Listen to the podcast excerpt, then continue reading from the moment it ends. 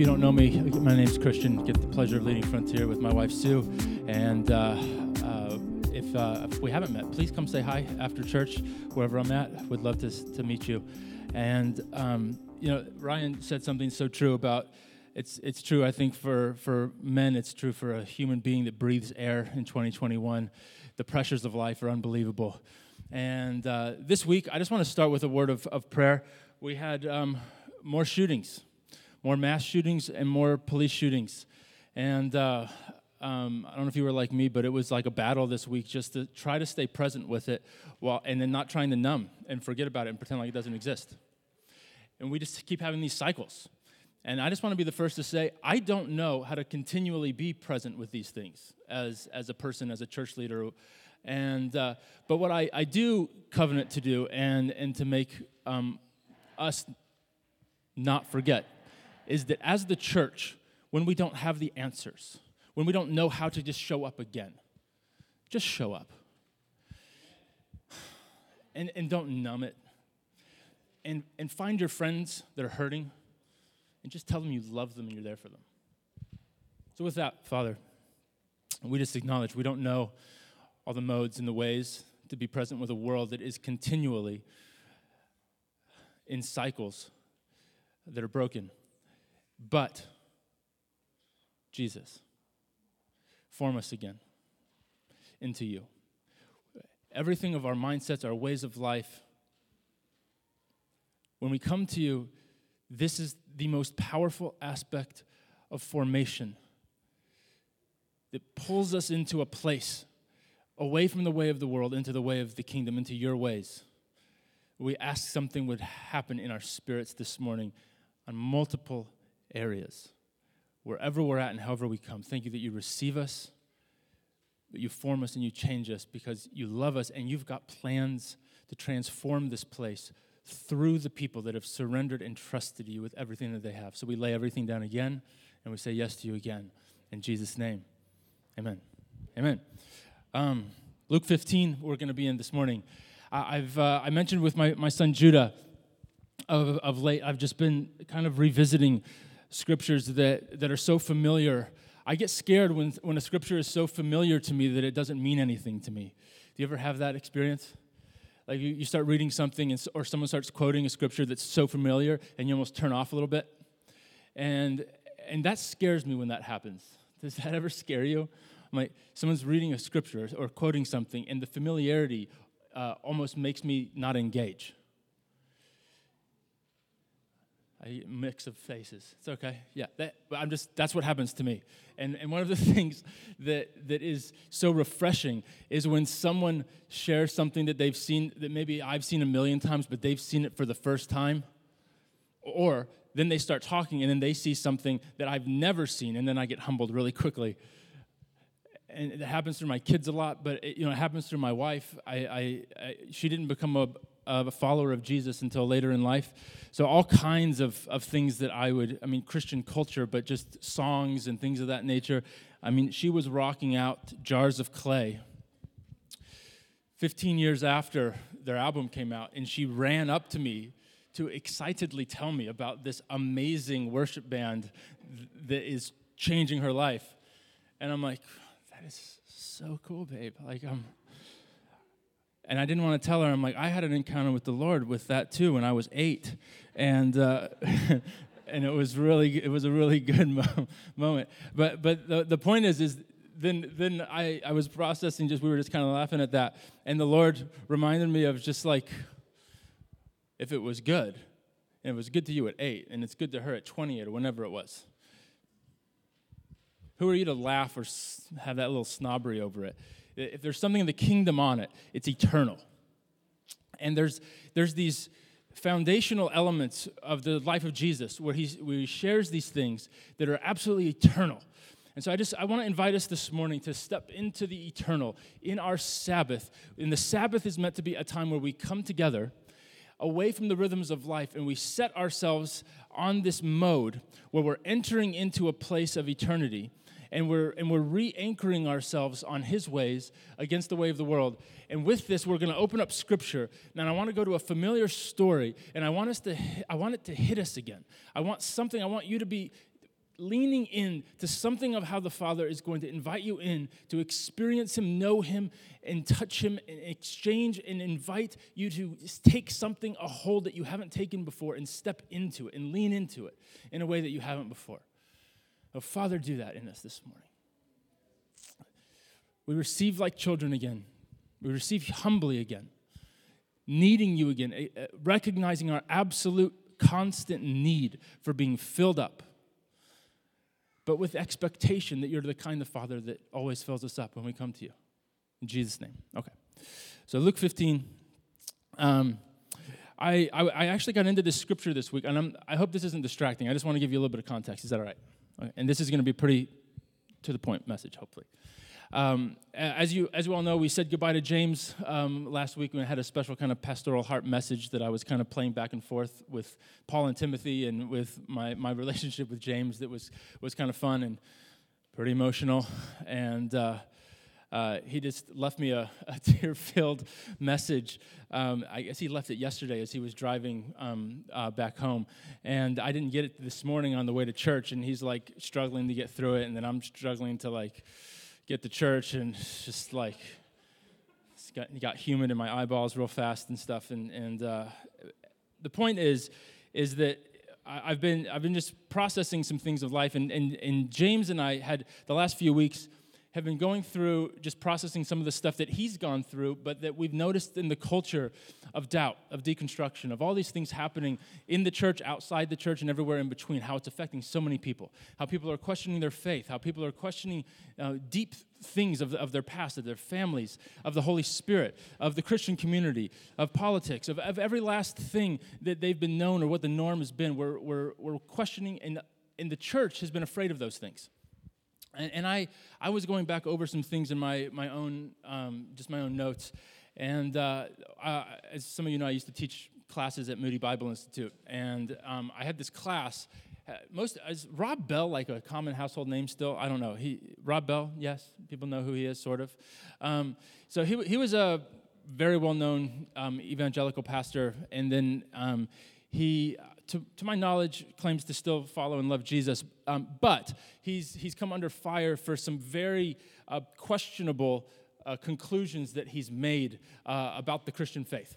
And so most people would not consider him um, what we would call like uh, uh, an orthodox follower of the way of Jesus anymore. One of those issues, he wrote a book, um, and here's the problem: is he wrote a book with unbelievable points, questions, and insights to the Scripture.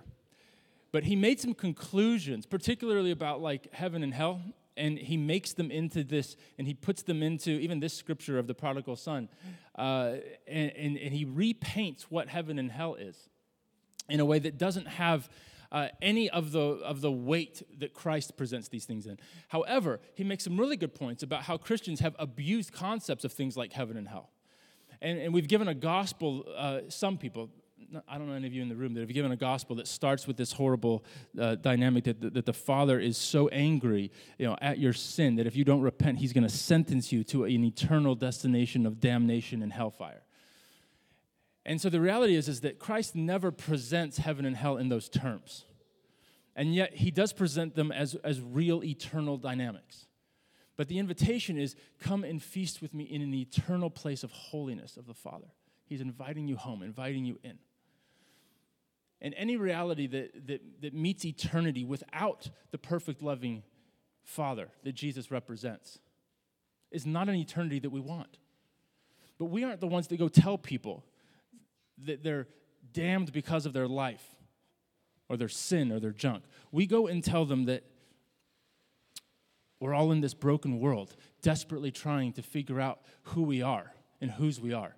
And we serve this loving, perfect Father that is inviting you into this forever. Taste and see that He's good.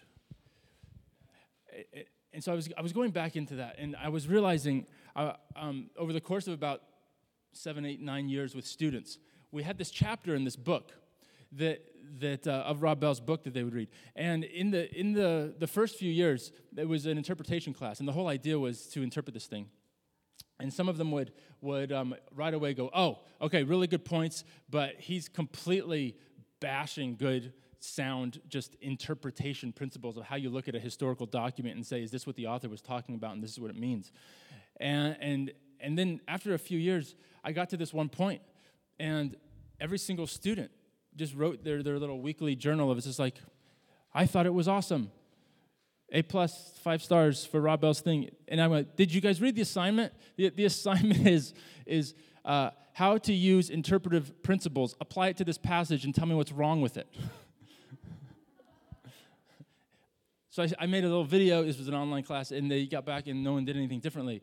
And, and I realized um, on the positive end, there were some things that they were resonating with because we had represented the gospel well on certain, in certain regards, meaning we've started to share that the, the Father is good and He loves you and He's after you. And that was where Rob Bell started. The, the problem is, is that the, the kids weren't able to discern then when they went from something that was absolutely biblical, scriptural, from the Father, who is, what He's like. And then he started going into redefining eternity they couldn't quite pick it up. I, I want to say this, and then I just want to jump right into the passage.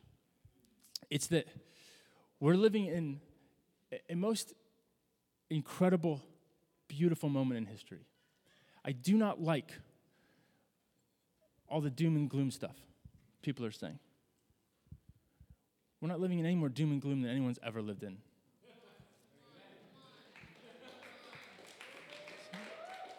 I, I, feel so strongly about it. When the church feels doom and gloom, what the flip is our message? I'm just, it's just really, it really hurts. And so, like, when, when we're sitting here just, and at the same time, when the church rejects the place of the, of the heaviness, of the hurting, of, of the stuff happening in the world, again, we're supposed to be the people in the tension. We have to be the people in the tension. being able to say we're not in doom and gloom, and that we have a hope filled message and gospel.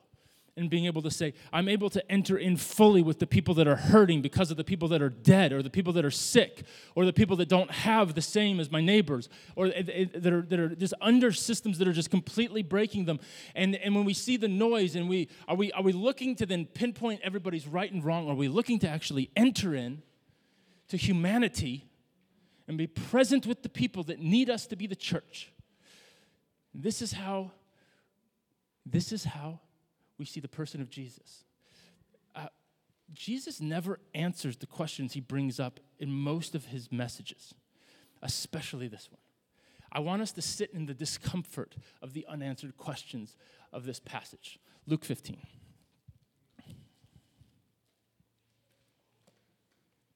As it starts, uh, you start with three characters you've got a father, and you've got two sons. The first son, the younger son. This is starting in verse 11 of, of Luke chapter 15. It says, There's a man with two sons, and the younger of them said to this father, Father, give me the share of the property that's coming to me. In other words, he realizes that he's a son, and that because he's a son of this man, he's getting an inheritance, he's getting money. So he realizes his father has some kind of stature and he wants it, but he's thinking all about himself. And his father listens. This is the first disruption. Huh, why is the father doing that? What are we supposed to learn about the character of this father? What are we learning about the character of God because of the characters in this story?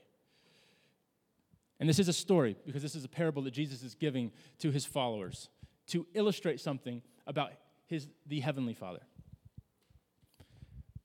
And the father gives it to him. He divided the property between them, meaning what? There's two sons. He's, he's, got, he's gone ahead and given everything to both of them.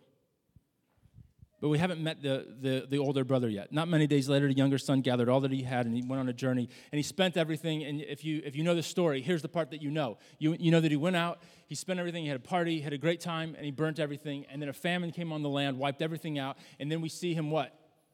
He's, he's begging to just eat the slop of the pigs. Which in Jewish culture is pretty offensive because that means you're not even with the Jewish people anymore. You're with the Gentiles that think pigs are cool. Like I do. No, stupid joke. Okay. so, so he's with, the point is, is that he's not even with the, he's not even with the people anymore. He's gone to another land, and the only people that'll let him hang out are the people that slop with pigs in the middle of a famine. And then he realizes, well, how many of my father's hired servants have more than enough bread, but I perish here with hunger? I will arise and go to my father, and I will say to him. So he's literally rehearsing a speech in his head. I'm going to say, Father, Father, I've, I've sinned against heaven and before you. I am no longer worthy to be called your son. Treat me just as one of your hired servants. This is the rehearsed speech that he has. He's petrified. He's humbled. He's the lowest he could possibly be. He's selfishly taken everything and he's broken. And I want you to see something. This is not repentance. This is maybe the first step of a repentant heart. But this is not repentance. Jesus is not describing for us, this is what repentance looks like. Get so humbled and broken that you're just with the dirt and the slums of life, and then go beg somebody that's got something that's still walking with me. That's not repentance. I've seen a lot of, of, of reconciliation in the church at large look a little bit like this where they want the people that are broken, that are willing to come back to, to be like, okay, now, now kind of give this kind of apology to everybody. Acknowledge what you did was horrible. And I don't think everyone that does that in the, in the church leadership and so forth is necessarily try, evil and trying to trip them up. But ultimately, like we stop there as if that's repentance. Repentance includes a process of restoring someone and turning into a new direction, taking hold of the way that you were meant to live. He has not done that. In fact, he doesn't do that in the entire story. That's where Jesus leaves it hanging. He leaves it. He does return home. So he arose, he goes to his father. And we know what happens is the father's already looking for him. So a, way, a ways off, which means uh, we don't know how long this was happening, but the point is, is the father is aching for this son that's been lost. This is coming in a section of scripture where Jesus has talked about the lost sheep, and he's building on these things, and he continually builds. We often just take a piece of scripture instead of looking at it in context. And in the context of what's happening in these 14 through 17 chapters of Luke, is that Jesus is showing you what the father is like, how he views sheep, how he pastorally sees his people and he's repainting a view of God against the ways of the religious system of the Pharisees and Sadducees. And if we could take hold of the tension of being the type of people that are trying to repaint the view of God for the entire country or the city that sees God in the church this way, and we're saying, we've got fresh news for you. The way that you've seen things that are so hurtful, so disgusting, so twisted, so lying, Let's give a fresh picture. Let me show you the true Jesus, the true Father, the true way of doing life. This is what it looks like. And Jesus is desperately trying to show you again and again and again, parable after parable after parable. He's showing them this is what the Father's like. You don't get it. You don't get it. He comes after you. And no, this is the kind of Father. There's two sons. And I think there's two main spirits in each of us there's the younger son He's just not all with it and just wants to live and wants to pursue dreams. And then realizes after trying, he's broken. And then he struggles the rest of his life with feeling worthy. I'm not worthy. Shame. That goes all the way back to the garden. And then we have this, this, this father then that's looking, and we're supposed to see the kind of God that the religious system is telling us isn't true. What is the kind of God that the culture at large is saying is true about God that's not true about God? And how do we have to reintroduce them? This kind of God is looking, and when he sees, he runs. He's not willing to look stupid. He's not willing to look foolish. I mean, the whole concept there is he's picking up his, his, his, his long gowns and pieces and he's running, which is completely inappropriate in their context, of their culture. He's willing to be completely undignified because he's so in love with his son that's coming home. That's the kind of father we have. He wants you. He wants you in your brokenness. Some of us have been so discouraged and so full of shame and so feeling of unworthiness of what we've been up to this point, what COVID looked like, what we've done with our last year, how we're doing with our job, how we're doing with our career, how we're doing with all the things that have been given to us, how we're doing with our parenting, how we're doing with our education, how we're doing with our acting, how we're doing with whatever. And we and we are aware more than any other people probably in our context, culturally here. We all are aware that we've been given gifts. We don't commonly us in the room, most of us are aware that we started with a few things in our hands. And so then we, when we don't produce, when we don't achieve, we feel worthless. And we look over our shoulder at somebody else in the room or elsewhere, and we feel miserable. We feel miserable, we've like blown it. I, I, I should be this far by now. I should have this fruit by now. And we're crippled with shame. We're crippled with worthiness. And yet we have in the verses, well, I'm, we're not. We, we say nice things and we, with gritted teeth, we, we try to receive it, and yet there's these underlying things that are still weighing on us. I'm not worthy. I'm, I'm. And, and, you know, that's the, that is what weighs on all of humanity. No one feels worthy. If we would start with the conviction that everyone out there we know that they don't feel worthy. And it comes out in all different ways, shapes, and sizes, contexts, unctions, personalities. And the people that are carrying the most shame, those that feel the most worthless, are usually the ugliest in the way it comes out. We need to look for those people. It starts with knowing how he is touching you in that area. And this father, he brings him everything to remind him who he is. He brings him everything back to remind him of his identity. You will never be my slave. That, that, that context of servant has the same, con- it's meant to hit the people of Israel in the trigger. Remember when you were slaves, when you had no dignity, when everything was stripped of you. That's the language that Jesus is using. And that father is like, don't you ever dare dare come into my house and forget who you are. Give him his shoes, give him his robe, give him his ring now. Now. That's how we look at people. When people are walking around and you can see that they don't know who they are, you look for the ways to give them robes, shoes, and rings. That's who we are. And this is what the Father's like. And this is what he does. And this will be offensive. So enter the, young, the older brother. Someone will always be offended at someone receiving their identity while they struggle with their worthlessness. We have to be okay in that tension. We have to be sensitive to the tension, but to be okay with the tension. And you might even find yourself going back and forth. One moment you're feeling like a worthless son. The next moment you're saying, Well, I'm worthless, but I'm not as bad as him or her. And I've at least been faithful here. I've at least showed up here. And they haven't done anything. And now look what's happened to them. And when we take on that posture, Jesus is just giving us a little bit of a story to paint a picture of what the human spirit does. We feel too worthless to receive the place that the Father wants to put us, or we t- feel too much pride because we've tried too hard to try to achieve something that He's saying continually, you could never achieve it. And so this older brother finally has something to say. He didn't say anything when the younger brother left. He never went after him. He never told him to not go, and he wasn't looking for him. That's the older brother. I know that I've got an older brother's spirit in me when I've given up. I've given up on myself and I'm just trying to just make it with what I've tried to do in my own strength. I've given up, but I'm not looking for the people that I've been praying for in the past. I've given up because I have no hope. And I'm wrestling with jealousy. I'm wrestling with comparison. I'm wrestling with achievement. I'm wrestling with that kind of pride, and it's subtle. That's the older brother. And the older brother says, Look, these many years. There's two speeches.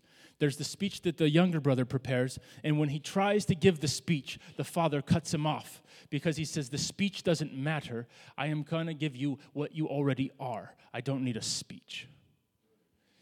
The older brother comes with a speech, and he says this Look, these many years I've served you. I never disobeyed your command, yet you never gave me a young goat that I might celebrate with my friends. But when this son of yours, he can't even say his brother's name. When this son of yours came, he has devoured your property with prostitutes, and you killed the fattened calf for him. And that's all he has to say. he's offended. He hears the celebration, he hears the party happening, he goes and sees what's the commotion. Offense wells up within him, comparison wells up within him. And he's right. He was the one that did all the right things. He was the one that didn't blow the inheritance. I think some of us are wrestling with the fact that we've done the right things or a lot of the right things, and things aren't panning out the way we thought. And maybe you're in comparison, or maybe you're just wondering what the heck is going on with me. And I think some of us in the body, we wrestle with even being real with the Father. Because at least he was finally able to say something to the Father that he had probably never said he used the younger brother as an excuse to say what was already in his heart. If that younger brother never came back, this older brother had the same issue with his heart. And that issue was I've earned my place in this family. When Christians start to believe, even on the smallest minutia, that anything worthwhile in this life has come because we have earned something, we have lost our salt. We've lost our flavor. We've lost our voice. We've lost our place. And that would be why, wedged in between Luke 14 and 15, is Luke 14 34. Salt is good. But if salt lost its taste, it's not coming back. Don't lose your flavor. Don't lose your voice. Don't lose what makes the body the body, and what makes the body the body. What makes the follower of Jesus that demonstration of heaven on earth is that when we come in to humanity, we're not ultimately the older brother or the younger brother. We start there. The question Jesus leaves is the questions that really the Father leaves. He responds, Son, you're always with me. All that's mine is yours. It was fitting to celebrate and be glad, for this your brother was dead and is alive. He was lost and is found. If you can't celebrate death to life, lost, found, you've missed everything. Everything I had was already yours. He already split the inheritance. He already had his father. And yet he was living in torment the entire time, feeling that what he had, he earned. He achieved it. I just feel us today is like examine your heart with the presence of God, with the Holy Spirit, and say, is there anything in me that still feels like I have earned something in this life because of my effort? Everything in the world will reward you for the effort. And we want to be a people that work hard, that are present, that do put in the effort. And yet, we don't ever have to expect anything in return because we give freely. We ha- we're dangerous because we're not afraid to die. We're not afraid that any of our efforts don't have any fruit because we realize that the moment we said yes to this way, there was going to be fruit already there. Because I'm only here because there was some kind of seed planted that I didn't plant, that I got to reap the harvest of. I got to be the fruit. I was I am the culprit. I am the result of God pursuing me. Not the other way around. I didn't achieve a thing. I didn't earn anything. That is the greatest relief in a culture that tells us everything comes for those who work hard, earn it, achieve it and have a dream. Our dreams are a different kind of dreams. And I, I just feel that there's two sides of every single one of us that Jesus is saying. So, how will you receive this word? We don't know how the older brother responded to the father. And we don't know if the younger brother ever received his identity afresh or if he walked in shame and worthlessness the rest of his life. If he walked around guilty and the older brother walked around bitter. That was the question. Will you walk around guilty? Will you walk around bitter? Or you walk around free? Because you didn't earn a thing. And you got everything. And the ultimate irony is that the older brother had at the beginning of the story everything he thought he was trying to earn. It had already been written out. The father had said, Here's the inheritance that you think you just earned. To the younger brother, the idiot in him was like, Sweet. The older brother's like, No, I'm going to continue to earn it. Both of them are completely deluded.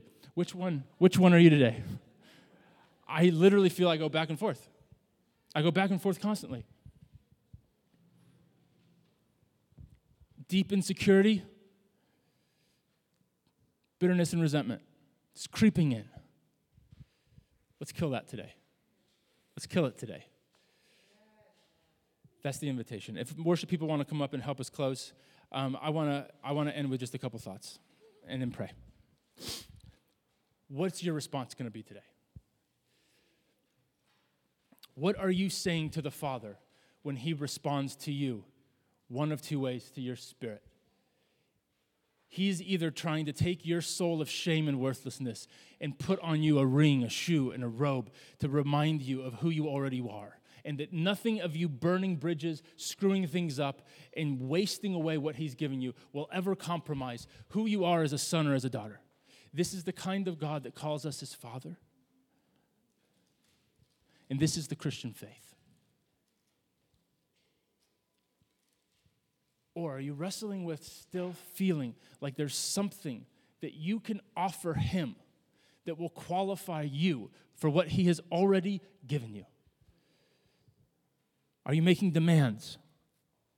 Or are you completely more than humbled? Humbleness is not worthlessness. Humility is knowing who you are and realizing why you have worth?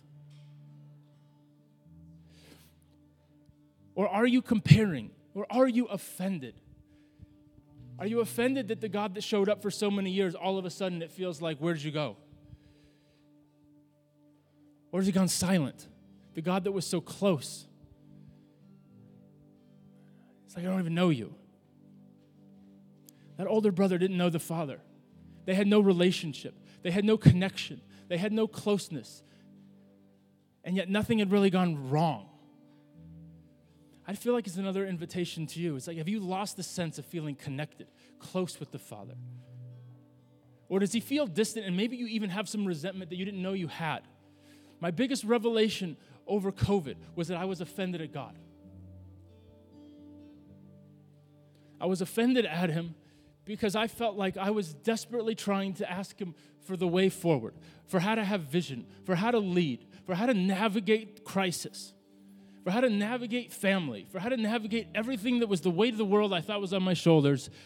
And I realized if I would just meet with him and he'd speak over me, son, you thought I was keeping something from you, and I've already put it deep within you.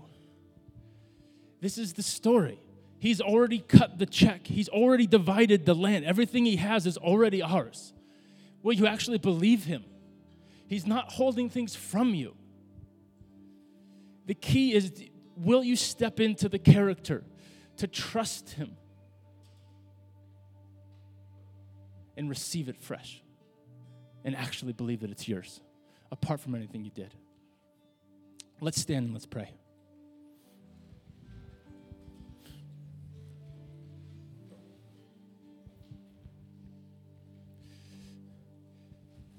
Father, we pray for a heart for the lost afresh today. We pray for the ability to think of those around us and realize we've got something to give. We've got a message of a father that's beyond me as a whether I am entering in identifying with an older or a younger sibling today. I'm saying that I, my standard is a father whose invitation is consistent. We have a kind of father that's, that's meeting you where you're at if you're the older or you're the younger, if you're the bitter or the broken, He's meeting you, He's inviting you.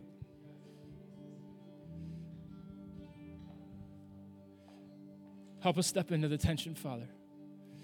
Thank you for the invitation. Thank you, Jesus, for another layer, breaking us free afresh, that we didn't earn anything. You gave us everything true freedom, true life, true victory.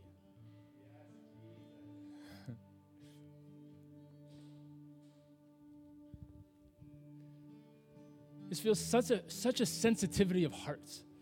Some of you feel like your, your heart is so like raw or vulnerable, or it's like it could burst or break. It just doesn't feel, it feels like exposed.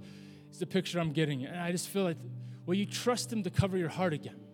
Trust Him to cover the wounds that life has brought you. Trust them to touch you, to heal you, to restore you. Trust them to give you the robes, to actually say the things that He's been trying to tell you about you that you just don't believe or can fully be true. Or that you don't trust Him as the safe place to do it. It's unbelievable when we gather that sometimes the things that we couldn't do alone, just stepping into an environment of expectation, of safety, of trust, will allow us to start the process. Allow Him to start the process afresh.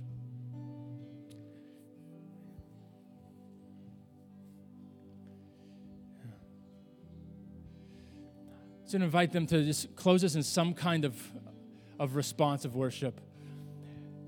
And each of you, just where you're at, whether you need to come forward, whether you need to just have someone pray for you where you're at, I just invite you just to just to do the work and to worship accordingly.